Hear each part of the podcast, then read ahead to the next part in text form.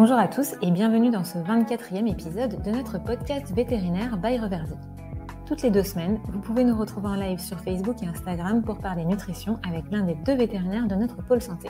Et quelques jours après le live, nous avons pris pour habitude de publier un podcast pour reprendre rapidement les principales questions abordées pendant le live. Ce podcast fait donc suite à notre dernier live dans lequel nous avons parlé de la mise à l'herbe et de la gestion du cheval au pâturage avec notre vétérinaire Anéva. Hello Anéva, comment vas-tu ? Bonjour, ça va, merci et toi ? Très bien, je te remercie, merci d'être avec nous. Est-ce que tu pourrais, pour commencer, nous rappeler, alors on connaît tous un petit peu les bienfaits du pâturage pour le cheval, sur son bien-être mental et sur sa santé physique. Il me semble qu'il y a quand même des côtés, il peut y avoir des côtés problématiques à la mise à l'herbe, au pâturage. Est-ce que tu pourrais nous donner là où les principales problématiques de l'herbe? Oui, bien sûr. C'est vrai que là, on est en plein dans la saison des pâturages, de l'herbe, de la mise à l'herbe, pour ainsi dire. Et on rencontre ce genre de soucis chaque année, de nouveau. Alors, ce qu'il se passe, c'est que l'herbe est présente en grande quantité. Et c'est vrai qu'on a parfois des problématiques au niveau des transitions, donc c'est-à-dire que les chevaux ont été plutôt nourris au foin ou au fourrage plutôt sec pendant toute une saison, n'ont pas été forcément encore exposés à l'herbe et seront du coup lâchés dans les pâtures luxuriantes qui ne sont pas forcément de la même constitution que le foin dont il a pu profiter au cours de l'hiver.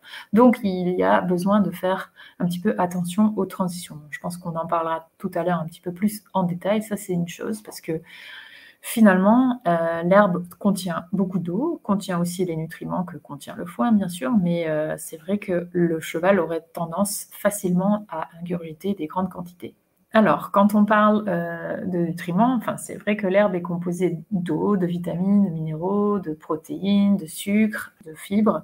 Et parfois, l'eau constitue à peu près 80 ou jusqu'à 80% de l'herbe. Donc, elle est très facile à manger et très facile à digérer. Et c'est donc pour ça que le cheval ingère potentiellement des grandes quantités. Puis, l'herbe est aussi très riche en sucre. Il faut savoir que l'herbe contient plusieurs formes de sucre. Donc, du glucose, du fructose, enfin, toutes sortes de sucres et des fructanes notamment, qui sont une chaîne de fructose avec un élément glucose à la fin. Et les fructanes qui servent de réserve donc, pour l'herbe pour pousser plus tard quand il va devoir mobiliser ses réserves.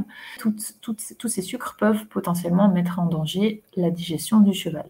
Ainsi, lorsque le cheval ingère une trop grosse quantité de fructanes, on peut avoir comme résultat des fermentations qui sont indésirables parce que dans l'intestin grêle, en fait, les fructanes ne sont pas digérées. Donc, elles sont directement bypassées ou envoyées vers le côlon où elles seront fermentées. Là, on a du coup une fermentation indésirable qui contribue à une acidification du gros intestin ou une baisse du pH et ça peut finalement mener à une libération de toxines bactériennes. Et ça peut engendrer des perturbations digestives ou éventuellement des fourbures chez les chevaux qui sont mis à l'herbe. Et particulièrement à la saison où l'herbe pousse de manière importante, c'est-à-dire au printemps et à l'automne. Par contre, il y a un autre moyen aussi d'arriver aux fourbures, si je peux m'exprimer ainsi, c'est que les chevaux qui ont déjà des perturbations métaboliques à la base, tels que les chevaux qui ont le SME ou enfin, autre problème métabolique tel que le Cushing ou en tout cas qui sont à risque, ont des perturbations au niveau de leur insuline et lorsqu'ils ont donc une dysrégulation de l'insuline, ils ont du mal à gérer les grosses quantités d'insuline qui sont présentes suite à l'ingestion importante de sucres solubles qui sont donc dans cette herbe, qui est très riche. Et ça peut directement mener à une fourbure en fait. Et c'est pour ça que ces chevaux-là, il faut être particulièrement vigilant. Super, merci. Donc, si je résume rapidement, il y a un petit peu de tout dans l'herbe. Il peut notamment y avoir aussi pas mal d'eau, ce qui fait que les chevaux peuvent en ingérer une quantité qui est parfois conséquente. Et la vraie problématique, c'est quand si j'ai bien compris, c'est quand la quantité de sucre dans l'herbe devient trop importante. Et ça peut engendrer par différents mécanismes des perturbations sur l'organisme du cheval, comme des coliques et ou des fourbures, notamment chez les chevaux prédisposés, c'est ça ? Oui, tout à fait, c'est ça. Ok, et du coup, concernant ce taux de sucre, est-ce qu'il est toujours le même dans l'herbe pour une parcelle donnée, par exemple, ou est-ce qu'il y a une notion de variabilité en fonction de la saison, en fonction de la journée? On parle souvent du printemps et de l'automne en période à risque. Est-ce que tu peux nous en dire un petit peu plus à ce sujet? Oui, ça, ce sont en tout cas des facteurs à prendre en compte. Il y a aussi d'autres facteurs tels que la nature botanique de l'herbe ou bien la nature des sols. Mais quand on regarde plus précisément l'histoire des sucres, la plante a besoin, enfin, fait de la photosynthèse en fait pour pouvoir pousser en fait. Elle utilise l'eau, le CO2 et la lumière du soleil. Ensuite, elle va donc produire des sucres qu'elle va pouvoir stocker, donc glucose, fructose, saccharose et des fructanes qui sont donc, comme je disais tout à l'heure, des chaînes ou des polymères de fructose et elle va les stocker. Ensuite, elle va les utiliser la nuit pour pousser. Et ça se fait même dans l'obscurité. Par contre, c'est la température qui prédomine un petit peu là-dessus. Lorsque les températures sont plutôt clémentes, l'herbe va continuer à pousser, donc va pouvoir pousser la nuit, donc elle sera plutôt pauvre en sucre le matin, puisqu'elle a utilisé ses réserves pour pouvoir pousser. Par contre, si la température est assez froide, c'est-à-dire en dessous de 10, voire même plutôt 5 degrés, eh bien, l'herbe ne poussera pas et donc la croissance sera ralentie et l'herbe contiendra beaucoup de sucre. Donc là, c'est dangereux théoriquement pour les chevaux, pour les raisons qu'on vient d'évoquer en fait, et surtout pour ces chevaux qui sont à risque. D'accord, donc si à partir du moment où les nuits ne sont pas trop froides, il est préférable de, à la limite, faire pâturer le cheval le matin, enfin à l'aube très tôt, parce qu'en théorie, l'herbe aura utilisé ses réserves en sucre pour pousser durant la nuit, donc sera plus pauvre en sucre à l'aube le matin. Mais ça, c'est à condition qu'il ne fasse pas trop froid la nuit, auquel cas, ça bloquerait la pousse et du coup, l'herbe serait tout aussi concentrée en sucre arrivé le matin, quoi. Oui, tout à fait. Puis après, ce qu'il faut savoir aussi, c'est que lorsque l'herbe est dans des conditions stressantes, lorsque l'herbe est stressée, la quantité de sucre soluble augmente aussi. Lorsqu'il y a beaucoup de soleil, manque d'eau par exemple, ce qu'on vient de dire, les températures, le gel, ou quand elle est surpâturée. D'accord, c'est ce que j'allais te poser la question. L'herbe très courte et surpâturée, c'est problématique. Oui, c'est exactement problématique de la même manière. Donc, à ce moment-là, c'est vrai qu'il faut absolument restreindre l'accès ou faire vraiment très attention pour les chevaux qui sont à risque. Et du coup, à partir de là, est-ce que tu peux nous donner tes conseils pour les grandes étapes, les éléments clés pour une mise à l'herbe qu'on pourrait appeler intelligente ? Alors oui, il existe plusieurs cas de figure. Il y a par exemple les chevaux qui sont en contact avec l'herbe durant toute l'année, qui ne sont pas forcément des chevaux à risque. Ceux-là ne sont pas forcément obligés d'avoir une transition très rigoureuse puisque leur microbiote, en fait leur flore intestinale est déjà habituée à recevoir de l'herbe. Donc pour cela, c'est vrai que à moins de les lâcher vraiment dans des grosses pâtures qui sont vraiment plus importantes, là c'est pareil, il faudrait y aller plus progressivement. Mais ces chevaux-là ne demandent pas forcément une attention particulière. À partir du moment où ils sont dans la pâture où l'herbe pousse, ils s'y font progressivement. Les chevaux en revanche qui sont dans les clubs ou peut-être dans des paddocks et qui ont que quelques mois de l'année la possibilité d'aller à l'herbe, c'est celui qu'il faut gérer un petit peu différemment. Je dirais que pour commencer tranquillement, la première journée, il faudrait faire 20 à 30 minutes de mise à l'herbe et augmenter tous les 1 à 2 jours entre, ça varie un petit peu, mais 10 à 15 minutes de temps de pâturage pour pouvoir habituer les chevaux progressivement. C'est des fourchettes après. Et une fois que les chevaux sont habitués à rester 4 à 6 heures dans cette herbe sans qu'ils aient des problèmes digestifs, bien sûr qu'au début ils vont avoir des selles un petit peu plus liquides, peut-être un petit peu plus de gaz, etc. Mais il faudrait que ça soit stabilisé. Moi, j'allais te demander qu'est-ce qu'il faut surveiller, les crottins, les têtes en cheval, s'il n'y a pas de signe d'inconfort. C'est ça. Les sabots trop chauds, si le cheval n'a pas de difficulté à marcher, exactement, le système digestif. D'accord. Donc, bien surveiller son cheval. Bien surveiller, ouais. Alors, donc, une fois que le cheval est stable, entre guillemets, lorsqu'il est 4 à 6 heures par jour dans cette pâture, on peut commencer à étendre ça pour carrément 12 heures ou voire 24 heures. Mais il faut qu'il ait atteint l'objectif des 4 à 6 heures sans avoir eu trop de perturbations. Alors, ce qui est bon de savoir aussi, c'est que lorsqu'on procède à une mise à l'herbe progressive, c'est intéressant pour le cheval d'avoir du foin à disposition, parce que le foin, il est plus fibreux, et du coup, ça permettra de procurer au cheval une source de fibres, parce que l'herbe, comme on l'a dit déjà à plusieurs reprises, est très pauvre en fibres. Et du coup, ça participera au fait d'atténuer éventuellement ces perturbations digestives qui ont lieu au début quand il y a la mise à l'herbe. D'accord, donc toujours, même s'il y a de l'herbe en quantité abondante, mettre bien du foin à disposition au pré, en plus au cheval. Oui, tout à fait, c'est important pour eux.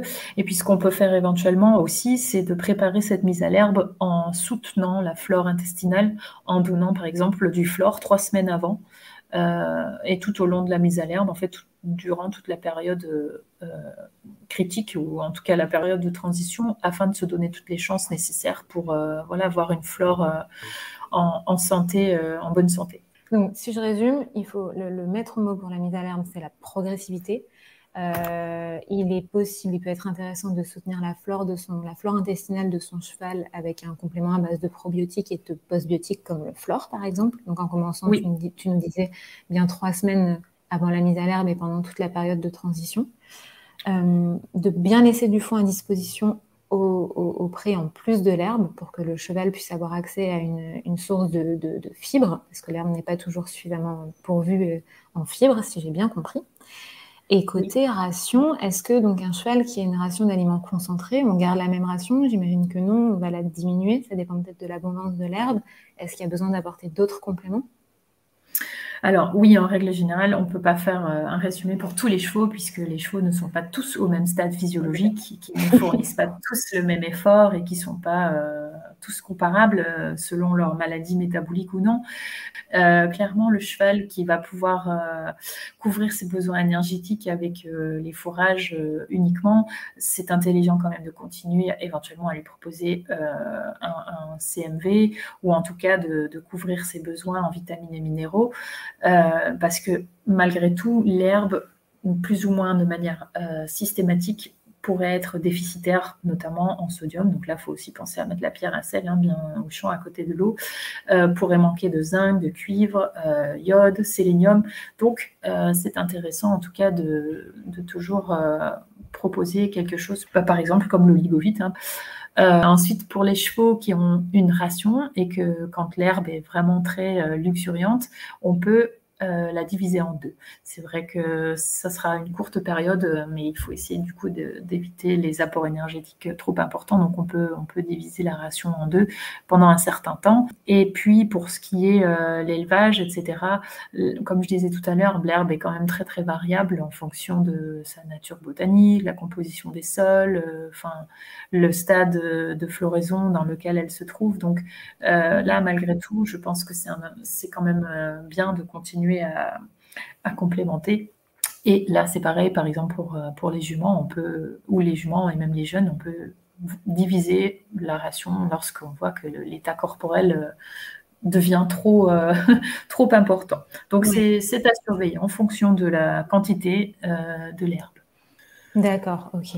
Et bien suivre son cheval, suivre son état corporel. Et évidemment, la priorité aussi, c'est qu'il faut déjà que son état corporel soit correct avant la mise à l'herbe et qu'il soit déjà trop gras avant d'être à l'herbe. Oui, l'état corporel est vraiment essentiel en fait, c'est vraiment super important de le suivre tout au long de la saison de l'herbage. Très bien, tout à l'heure tu parlais des chevaux qu'on appelle à risque, c'est-à-dire les chevaux SME, les chevaux souffrant du syndrome de la maladie de Cushing.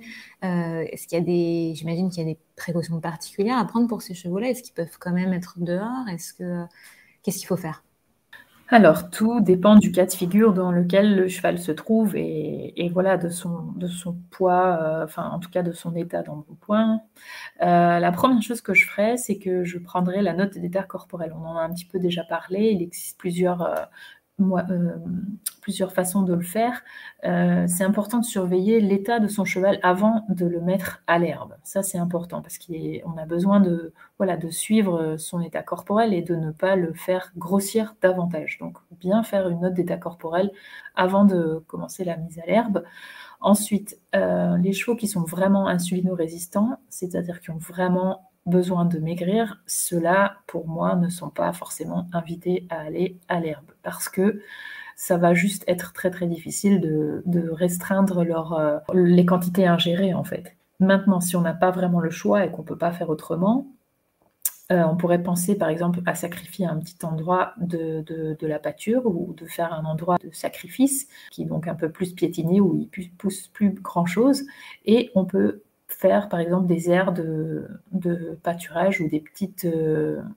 des petites parcelles de pâturage, par exemple. Ça peut être une solution où l'ingestion de l'herbe est contrôlée avec une musserole ou un panier qui sert à réguler la quantité de matière sèche ingérée. La matière sèche, c'est ce qui reste quand on retire l'eau du fourrage. Hein. Un gros pourcentage sur le foin de matière sèche, sur l'herbe, oui. Est-ce qu'il y a des valeurs un petit peu moyennes ? C'est l'inverse. C'est plutôt l'inverse, en fait. C'est plutôt beaucoup d'eau. Et ça peut aller jusque, ce que je disais tout à l'heure, 80 voire 85% d'eau. Donc, finalement, il reste peu de matière sèche. Donc, il y a peu de fibres. Et ces chevaux-là peuvent donc manger une quantité très limitée.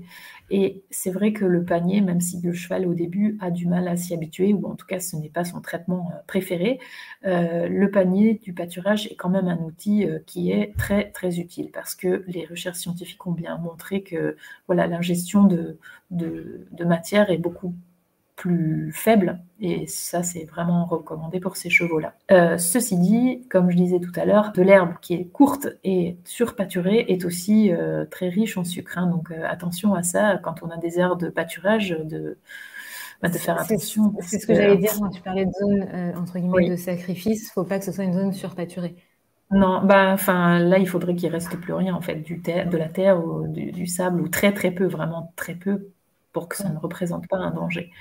D'accord. Et théoriquement, quand on regarde le stade de pousse, donc le stade de l'herbe, si c'est feuillu ou pas feuillu, une hauteur, par exemple, plus importante génère une prise de matière sèche plus importante. Donc finalement, on préfère quand même au stade feuillu, c'est-à-dire avant que l'herbe fleurisse ou qu'elle arrive à floraison, on préfère quand même une herbe plus courte parce qu'on sait qu'il y aura moins d'ingestion de matière sèche.